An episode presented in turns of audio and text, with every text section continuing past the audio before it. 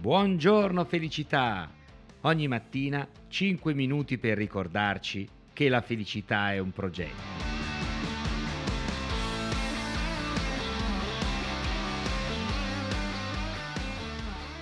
Ben arrivati ad una nuova puntata di Buongiorno Felicità. Oggi vi racconto una storia, una storia che dura sin dal 1977. Ebbene sì, l'anno in cui lo scrittore Richard Bach pubblica il suo libro che diventerà famosissimo e che rimane da generazione in generazione come un inno alla libertà. Stiamo parlando del gabbiano Jonathan Livingston. Molti avranno sentito ovviamente parlare di questo libro, qualcuno magari l'avrà anche letto da giovane, ma ripercorriamo un attimino qual è il significato più profondo di questa storia, di questo gabbiano, di questa fia- fiaba in cui noi abbiamo Jonathan, questo gabbiano che ama il volo, ma che non vola per bisogno, non vola per cacciare o per spostarsi. Volare è un suo modo di esprimersi, vola come espressione di libertà e per questo, siccome risulta diverso dallo stormo in cui fino a quel momento vive, ecco che gli altri cominciano ad escluderlo. Quando uno è diverso dalla massa, ecco che viene espulso perché è considerato come un pericolo per lo status quo.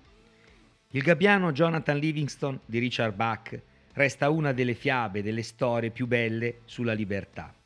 È la storia di un gabbiano che vive il volo come espressione di libertà, come ricerca di perfezione.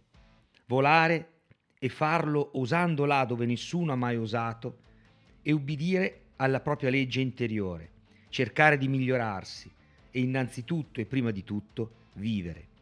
Cercare quindi di dare sfogo al proprio istinto, ricercare la propria individualità. Jonathan Livingston è un gabbiano che adora volare e per questo viene esiliato dal suo stormo, che lo considera troppo spericolato.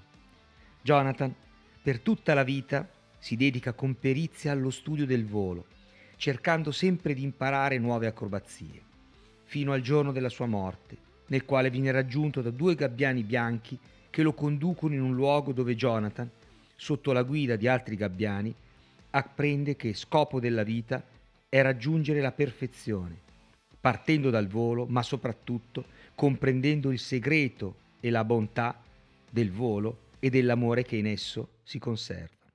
Da questo momento Jonathan comprenderà che lo scopo della sua vita non è più solo volare per il gusto di farlo, ma condividere la sua conoscenza con gli altri.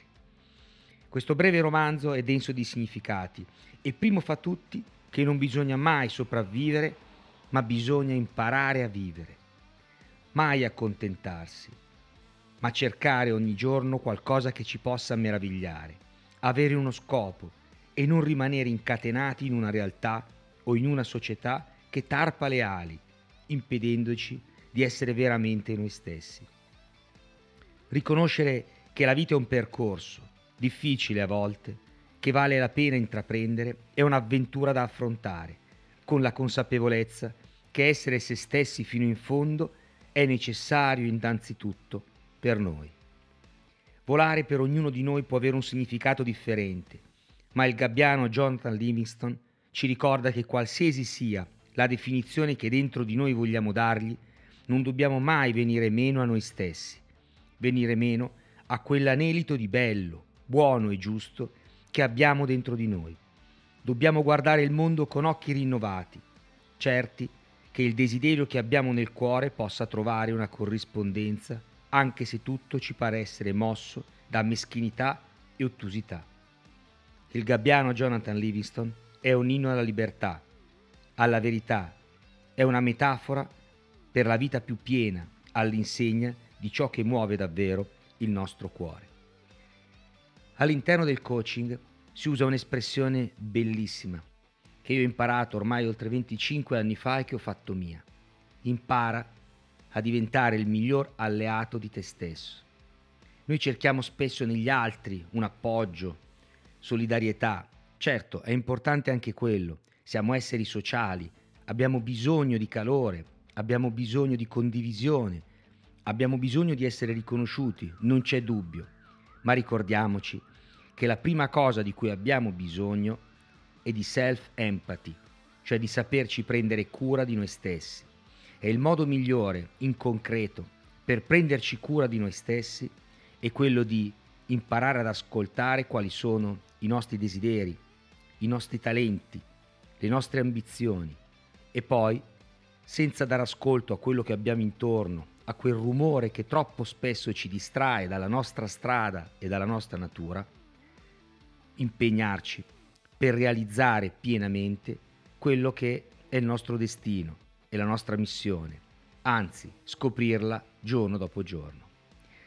Vi ricordo ragazzi che il 24 settembre parte la Coaching Academy, il primo livello della scuola di coaching, il cui primo livello si chiama Self Competencies e il secondo livello MIP Professional Coaching. Per chi vuole scoprire un po' di più se stesso, liberarsi da alcuni limiti, vincoli, ma soprattutto realizzare maggiormente le proprie potenzialità, potrebbe essere una grande occasione. Io vi saluto, vi auguro una bellissima giornata e vi do appuntamento ad una nuova puntata di Buongiorno Felicità domani mattina alle ore 7. Sono Mario Alberto Catarozzo, formatore e business coach professionista.